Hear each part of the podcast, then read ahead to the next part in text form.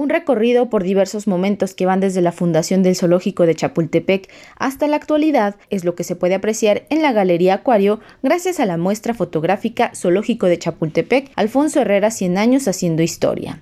Esta exhibición, que forma parte del Festival Animalística, se integra por 84 imágenes que están divididas en cinco núcleos temáticos. Así, para esta curaduría se sumó la participación de la Fundación Coppel, como lo comentó su gerente de Espacios Públicos y Cultura, Miriam Gastelum. El director del Museo del Sitio del Bosque de Chapultepec que es quien curó y quien hizo este proceso curatorial, tiene 10 años estudiando, analizando el tema. Es un proceso de 10 años poder tener este recuento y poder narrar en 84 fotografías la historia del zoológico del bosque de Chapultepec. Es un proceso curatorial que tiene temas relacionados con el cine, el dibujo, la pintura, hay planos, los primeros planos, los primeros acercamientos que que tuvo el biólogo Alfonso Herrera para el para el zoológico, hay algunas publicaciones impresas y hay algunas fotografías también no de familias que pudieron estar ahí en el zoológico en sus primeros años de creación. Esta exhibición, que es una alternativa de toda la oferta cultural que se tiene programada en la Ciudad de México para la Semana Santa,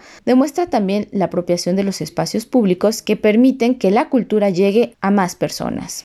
Otra parte interesante es como esta perspectiva de que este espacio público representa también un centro de investigación, ¿no? Y de y de reproducción de especies y animales que, que, que es necesario en el país. Entonces, digamos que nuestra intención de participar, por un lado, es ver o visualizar esta narración histórica del zoológico a través de de entender la historia, ¿no? Y desde dónde venimos y hacia dónde han mutado los, los zoológicos y lo que se han convertido ahora o, la tendencia, ¿no? Hacia dónde van.